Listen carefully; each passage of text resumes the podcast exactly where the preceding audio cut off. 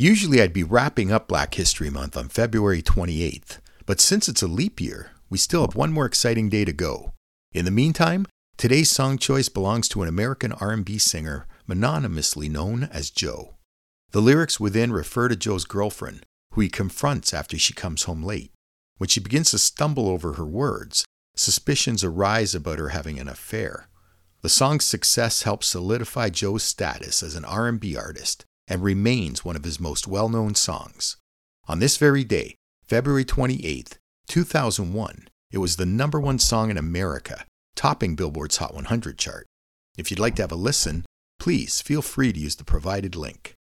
Continuing my salute to Black History Month, here's Joe featuring Mystikal with St St Stutter.